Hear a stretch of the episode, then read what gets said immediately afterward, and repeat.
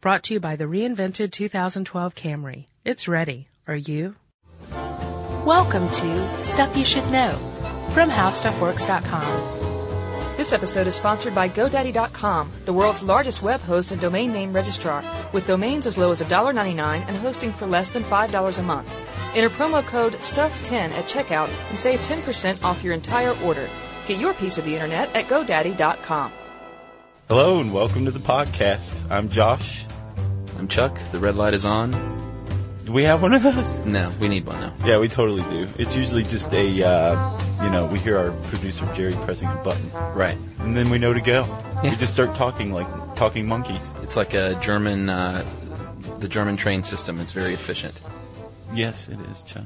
Chuck, as you know, it's been an altogether rotten day so far, right? Yeah, hasn't been our best. What is it like three, three thirty? In the afternoon? Yeah. Yes. Okay, so um, ho- luckily it'll be over soon enough. Yes. and it's Friday. Um, I, I'm even worse than I was before because rather than getting my usual Fresca, I got a Diet Cherry Coke by accident, and Right. you know. All, all respect to the Coca-Cola company; they've done really well for themselves. But Diet Cherry Coke is a- atrocious. I like that you're suffering through it anyway, rather than I opened wasting Mm-hmm. it, you know. I'm, I've got to, I've got to good. make do. But um, Honorable.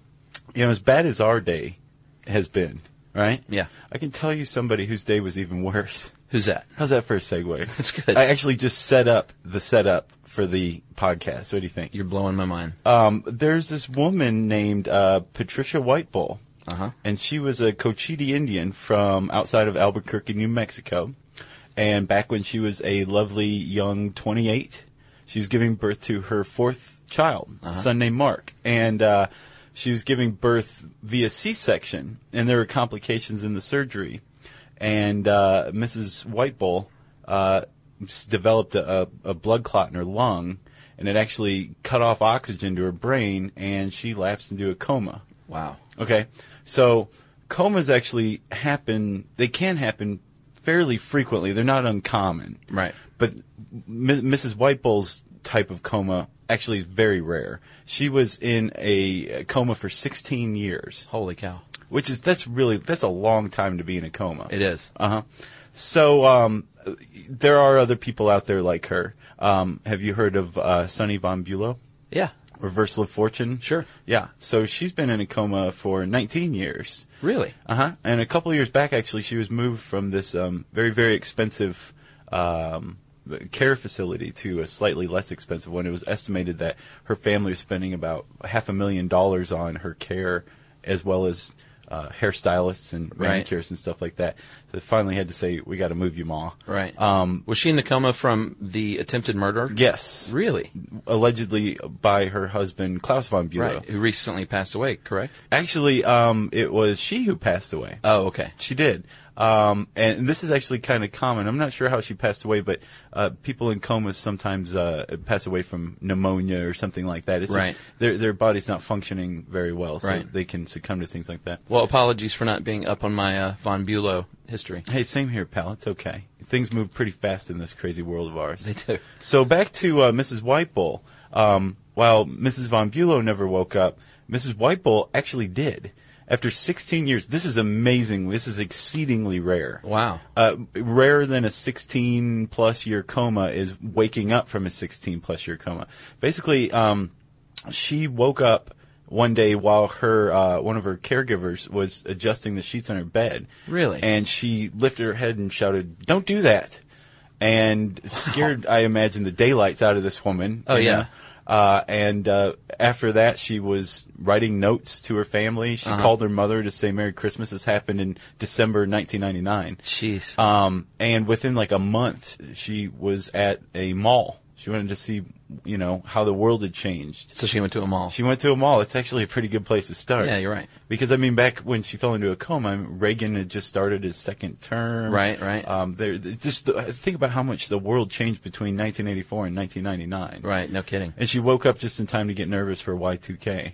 Yeah. You know, Good timing. Yeah. Wow, that's awesome. isn't that a? It's kind of an uplifting story. We could end it right here, and I would be happy, probably. I would too, actually. But we're not. Yeah.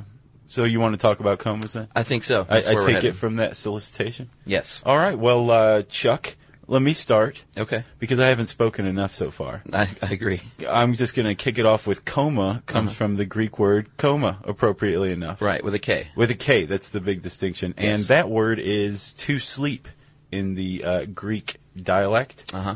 Um, and that's actually pretty misleading, isn't it? It is because uh, when you're asleep, you can wake up, and if you're in a coma, you're not waking up. You don't respond to stimuli like uh, you know sight or motor function stuff like that. Yeah. And so you can sit there and shout all day at a coma patient. They're not waking up. Right. Um, they also don't resp- respond to pain stimuli. True. Um, they're, there's, they're just basically out. Right, but the brain uh, functions.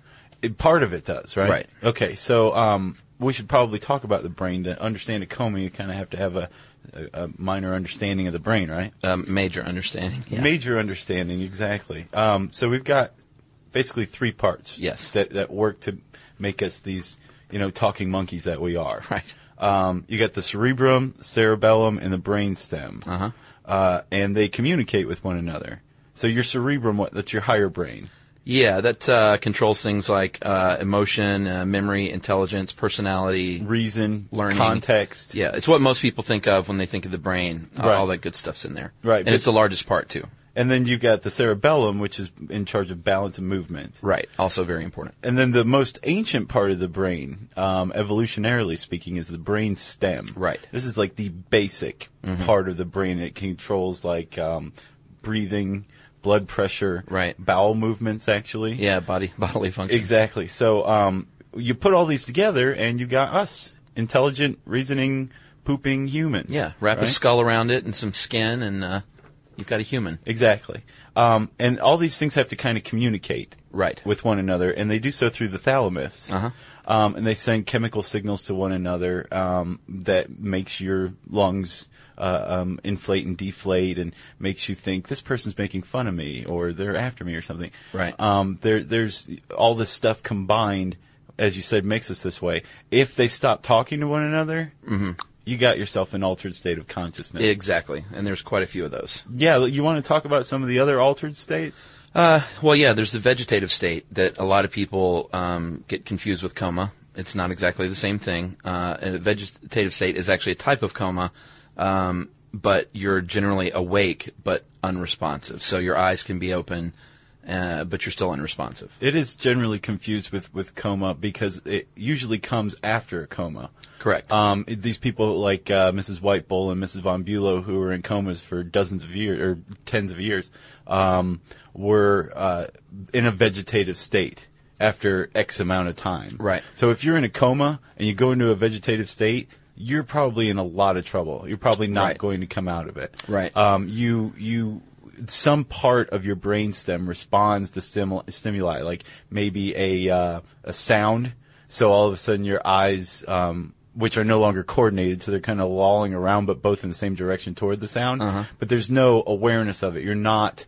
You're not using any of your higher brain function to figure out what Exactly. the sound is. It's just like a, a basic response. Right, your eyes can move. I believe there could be like yawning, even you can yawn Yeah, if you're you in a can vegetative blink state. and that kind of thing. Blinking. And the the one real um, hallmark of a vegetative state is people in it have sleep cycles. So so you know during the day they're diurnal still. During the day they will you know blink or their eyes will loll about in their head or they're t- they'll turn their their head toward something.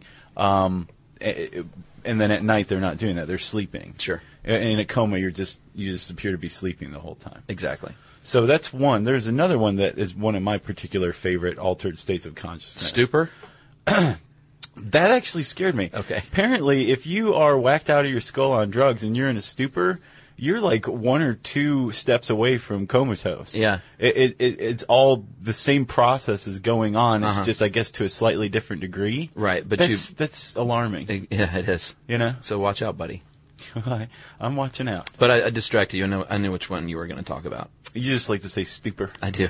Um, th- the one I like the most is locked in syndrome. Yeah, I, I can't believe I just said that. I, the, the one I like the most. the one you find most fascinating. Thank you, Chuck. Locked in syndrome um, is basically where you're, uh, you can move, your higher brain is, or you can't move. You're totally aware, though. Your higher brain is functioning. Exactly. You are literally locked into your body. Um, and basically, the only thing you can move are your eyes, typically. Right. and uh, that's like uh, Jean Dominique Bobie Uh-huh. from uh, The Diving Bell and the Butterfly. Right, which is a great movie. We were just talking with uh, Jerry, our producer, beforehand. We've both seen the film. It's really, really, really great. But you have not because you're too busy watching Magnum PI. Quiet you. Yeah. I have. Uh, I know enough about the uh, the story uh, when it came out. You know, I listened to NPR and they Sure. talked about that like seven days in a row. I Yeah, think. it's really good. but the guy, because he could move his eyes, he had a uh, computer software system that he he could type with it. Mm-hmm. Yeah. But he he and he wrote a book in his in this locked in state. Yes. Right. And um, he typed every single letter of this book By looking at at the, by uh, choosing like a keyboard, right? Or from from like a, a computer screen keyboard. I believe that's what happened. That's nuts. But I mean, imagine that. Imagine being locked in I know, and knowing exactly what was going on. I know. Very frustrating, I imagine. It's very much like the Metallica video one, except that guy could move. Right, which was from the film Johnny Got His Gun, I think. Thank you. Wow. Very nice. I'm a fountain of film knowledge today. So those are a couple of other altered states of consciousness in case you're interested. If not, you should have fast forwarded through the last, what, minute and a half, Yeah. maybe two.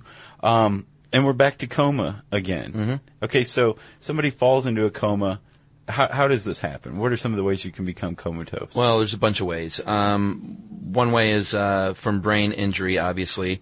Um, if you have severe head trauma, you can get an impact that actually makes your brain move within your skull. And uh, I know that if your brain actually hits your skull, that's what a uh, concussion is, correct? I believe so. But something more severe than that can uh, cause uh, ner- uh, blood vessels and nerve fibers to swell up. And that can potentially cut off the flow of uh, blood and therefore oxygen to the brain, and Yeah. that's when you're in trouble. You want your skull to be stationary at all times. Yes, It- you do. and, or you want your brain to be stationary at all times in your skull. Yes. That's just not good when it slaps around in there. No, it's not. So uh, you can also become comatose if you have diabetes. Right? Diabetes, um, certain diseases like meningitis can make it happen. Drug overdose can make it happen. Yeah. Although I believe you told me they don't even know exactly how that happens. Is that I, right? I don't know how it happens. I Okay. couldn't find out what leads to it. The the way I took it was that there's a um, it slows your response. Uh-huh. Um, it maybe it slows the oxygen to your brain or the flow of oxygen to your brain, or it just relaxes muscles that need to be working. I, I don't know. This I- is I sense- literally off the top of my head right, right. now. I sense a neurosurgeon uh, email in the near future to clear I this hope up so. for us. Yeah, I hope so. 'Cause we like I to wanna learn know. stuff. But yeah, there are there are plenty of ways that you can slip into a coma, and actually you can slip into a coma. You can go through stages of altered consciousness, Right. and then end up comatose, which is the granddaddy worst one of all. Uh, Exactly. although I don't know, locked in's probably worse. Right. But it Um, can happen gradually. That's a good point, which Or is it where can the term happen comes from. very quickly, like Right. Mm-hmm. you know, uh, through a major concussion, through a car accident, or something like that. Uh, if you slipped into a diabetic coma, that would happen gradually, usually. right, exactly. You might get feverish and uh, dizzy and lethargic, and then all of a sudden you're in a coma, which is frightening. It is. Do you have diabetes? No. Me neither. I might one day though. I think my father got it later in his life. Is it genetic? I don't know. I sense a, another letter from a uh, person with diabetes to clear that up. At this point, we could just start asking questions We and then should. read, do do like a, a twenty minute reader mail segment, you know, Right. just correcting ourselves every time. It's a good idea. All right, so what do you do if you're in a coma? I mean, here, let me just say one thing real quick. After researching comas, uh, you know how when you have a, a heart attack, Uh-huh. your your heart actually isn't stopped; it's it's gone out of its rhythmic beat. Sure. So when you are um, zapped, right? When they when they hit you with the paddles, Uh-huh. what they're doing is actually stopping your heart to give it a chance to restart. Right.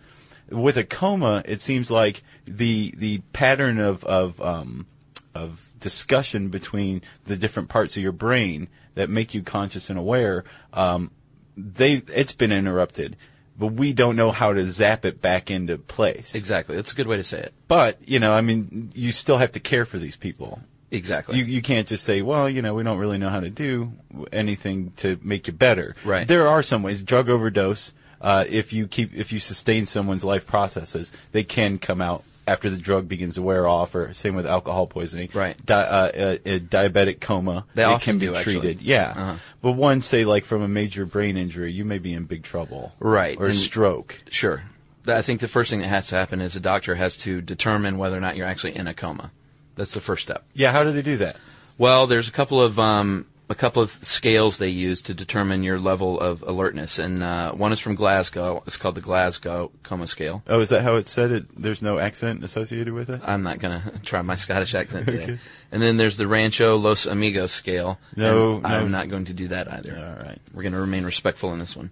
And uh, basically, the doctors use these two scales, and there's varying tests of uh, responsiveness with your eyes, uh, verbal responses, motor responses to various stimuli. Mm-hmm. And so um, they do this to determine. They use both of these scales actually uh, to, to basically gauge how alert you are and whether or not you're in fact in a coma. So is it like a they just clap loudly next to your ears and command you to sit up or something like that? I would say so. I mean, they use um, like, do your eyes open when someone speaks to you? Mm-hmm. Uh, do your do your eyes open when there's pain involved? So there's all kinds of little ways that they can check and Yeah, they I guess they want to determine whether you're in a coma or whether you're just, you know, resting your eyes or playing possum Right. because of what comes after that. right. And they well, they assign you a score uh, in a range from three to fifteen. Right. Uh, three being a very deep coma, and fifteen being uh, Us right now, right? yeah. I'm about fourteen, but yeah. All right, so we've established you're in a coma. Uh-huh. It's awful. You're a 3. right. All right, so you are just completely dead to the world, but you're still alive amazingly. Right. That would be comatose and unresponsive is the official classification of that s- deep of a coma. Okay, so you're in there. Um, if, if you're in a car injury, what they're going to do, they're going to triage your symptoms, your problems. Right. So if you're in a, a car wreck or something, you have injuries from that, they're going to, you know, control the bleeding, that kind of thing. Yeah, they want to stabilize everything else first. Right, Or not but- first, but you know. once you're once you're stable though, um, and you're still in a coma, you they, you can't care for yourself any longer. So they, it's kind of like they're going to poke around to determine what the cause is. Maybe they'll use an EEG electroencephalography. Right? Or MRI or fMRI, which Right. is uh, basically an MRI for the brain. Right. Or uh, CT scan, which is uh, computed tomography. Right. Now they they'll use all these things to basically either look inside. An EEG actually is basically um, kind of like hooking into your electrical system and checking out, you know, wh- what how the impulses are doing. Right. And they're- they'll diagnose, you know, maybe what caused the coma, that kind of thing. So once once you once you're stabilized, diagnosed in a coma, you know, you've you've been given the scale rating, um, and you're in for the long haul. Clearly. Right, you're stable. Yeah, they're they're gonna basically use machines to care for you, like feeding tubes. Right. Um, uh, s- oftentimes, somebody in a prolonged coma or vegetative state, uh, they'll perform a, a tracheotomy, Sure. so they don't have to intubate you. Um, because after a while, that intubation tube, I imagine, gets real, you know, uncomfortable. Right. It, that actually so much so that it, you you would prefer a hold of the throat. Right. Yeah. Did And, you uh, know? Let me. As a little sorry. aside, one of my best friends, a guy named uh, Jens Beatty, in sixth grade, uh, his mom started choking uh, in a restaurant, Uh-huh. and actually had an emergency tracheotomy with a steak knife and a pen Wow. performed on her. Yeah, Uh, there was a doctor there who did it, and he just went. Whoosh, Holy and cow. She was breathing again. That's a worst case scenario right there. She used to have this little scar. I'm still, she, I'm sure she still does. But uh, Wow. it was crazy. Yeah, it's the only person I ever knew who had an emergency tracheotomy Seriously. with this. I thought that was something just, you, you know, you get on the ER or house or something. like that. exactly. yeah, it happens. It happens. Uh, so back to comas. Another thing that, that is often done is uh, physical therapy, just to keep the muscles moving. Um, they'll they'll you know the nurses will move the patient to prevent bed sores, and then move the muscles, flex the legs to uh, keep you know atrophy from setting in. Right. Or if you're Uma Thurman, you can do a really focused, you know, um, regime Right. w- within an eight-hour period, and you'll be walking again. Right. True. Yeah. So, um, wow, we need to bring this down a little bit, don't we? I think so. Yeah, I mean, because researching it, I've, I've, it's when you f- really get a grasp on comas Mm-hmm. th- and the, the the peculiar nature of them, and just the fact that we have no way to bring somebody out of a coma. Right. It, it's kind of heartbreaking to think that there are families out there who go to the hospital I know. every day or every week, Hoping. And, and yeah, and you hope because there's people like Patricia Whitebull, Right. who sit up all of a sudden and. There you have it. You know, somebody can come out of a, a long coma. That's that's rough. True. I've got a study for you that might encourage you a bit. I'd love to hear it. It's from 2006. It's from uh, Dr. Adrian Owen of Cambridge University, a neuroscientist, and he's trying to determine a consciousness meter uh, for people in comas and vegetative states. So what he does is he hooks uh, a normal, healthy person up to uh, an fMRI machine, which I know you understand how that works, right? Well, it basically it, it, it uses magnet magnetic imaging to see through the skull, um, and basically it's watching the brain and it's watching the electrical activity in the brain. Okay. So if you know the the prefrontal cortex lights up when you tell somebody to, you know, um, when somebody sees a bunny, you'll know that the prefrontal cortex is involved in Okay. in taking cuteness into context or something. Wow, that's, I'm impressed. Oh, thanks. So uh, w- he'll hook up a, uh healthy person and then someone in a coma or vegetative state and ask them to do something like imagine playing a game of tennis. I believe is what he used on this one woman, Mm-hmm. and he found that um, the brain activity was really similar for both of these people, which led him to believe that uh, there may be a lot more brain activity going on in some of these uh, different states of mind. So, Yeah, that that pretty much flatly contradicts our understanding of vegetative states. True, but it also this was one one person I believe that it was successful in, and I'm, I'm sure there's been subsequent studies since. But he himself said that you know we need to keep studying this kind of thing before we make Definitely. any determinations. Yeah, yeah. We need to uh, basically figure out how to bring people out of comas. Right, but it does happen. You can come out of a coma. Yeah, no, you, you totally can. you can't bring someone out of a coma, but I think they said that uh, uh, 87% who score a three or four on the, on the scale within the first 24 hours are likely to either die or remain in the vegetative state. So that's no good. No. And but on the other side, 87% who score between 11 to 15 are likely to make a good recovery. So well, it makes sense. I mean, if you can, you know, shake somebody's hand when they tell you to, Right. You're probably going to make it. but apparently it's those first 24 hours are really telling. Yeah, I would imagine so. So that's that's comas, huh?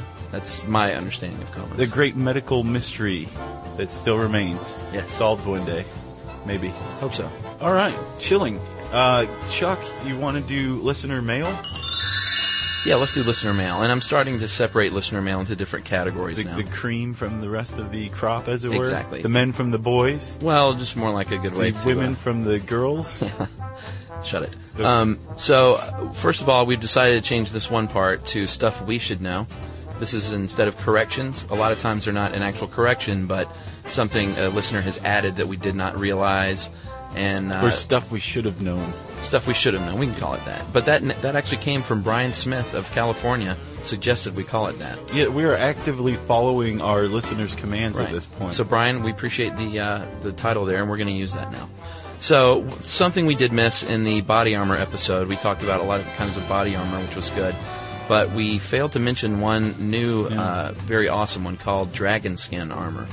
And apparently, these are little small overlapping ceramic discs, sort of like the medieval uh, scale mail, and um, it's just a modern version essentially, and it's Yeah. more effective from uh, repeated hits from a bullet.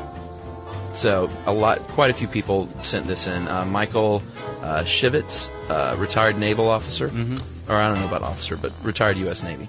Uh, Reno Marino, or Renee Marino, from Brooklyn, and uh, Devin Montes in California, and I'm sure we missed a few others, but yeah, we actually got a lot of uh, mail about the dragon scales. And I have to say, I find it comforting to know that we're advancing True. Uh, light years now. Right. And I have one more quick one, and this is uh, apropos to our topic today of comas. Uh, John Mulqueen is a doctor in Massachusetts. And John wrote in and said, uh, I thought it would never happen, but I heard a mistake on stuff you should know. Uh, exorcism, apparently, you said, this was not me, you said that uh, someone with epilepsy, you could throw somebody in an MRI machine and look at the parts of the brain and see that someone is epileptic. And John says that actually you would not see epilepsy in an MRI. Seizures are diagnosed with an EEG machine, which is what we just spoke about. So Gotcha. we appreciate that correction. Yeah, thank you. Is he Dr. from John. uh, Is he from Farmington? Framingham? no, it's from Gardner, Mass. Well, XXOO to all of our listeners who sent mail, and you too can send mail. You can send it to uh, stuffpodcast at howstuffworks.com. And I got to tell you, there's plenty more information on comas in the great article on the site called How Comas Work. Just type those three little words into our handy search bar at, of course, howstuffworks.com. For more on this and thousands of other topics, visit howstuffworks.com. Brought to you by the reinvented 2012 Camry. It's ready. Are you?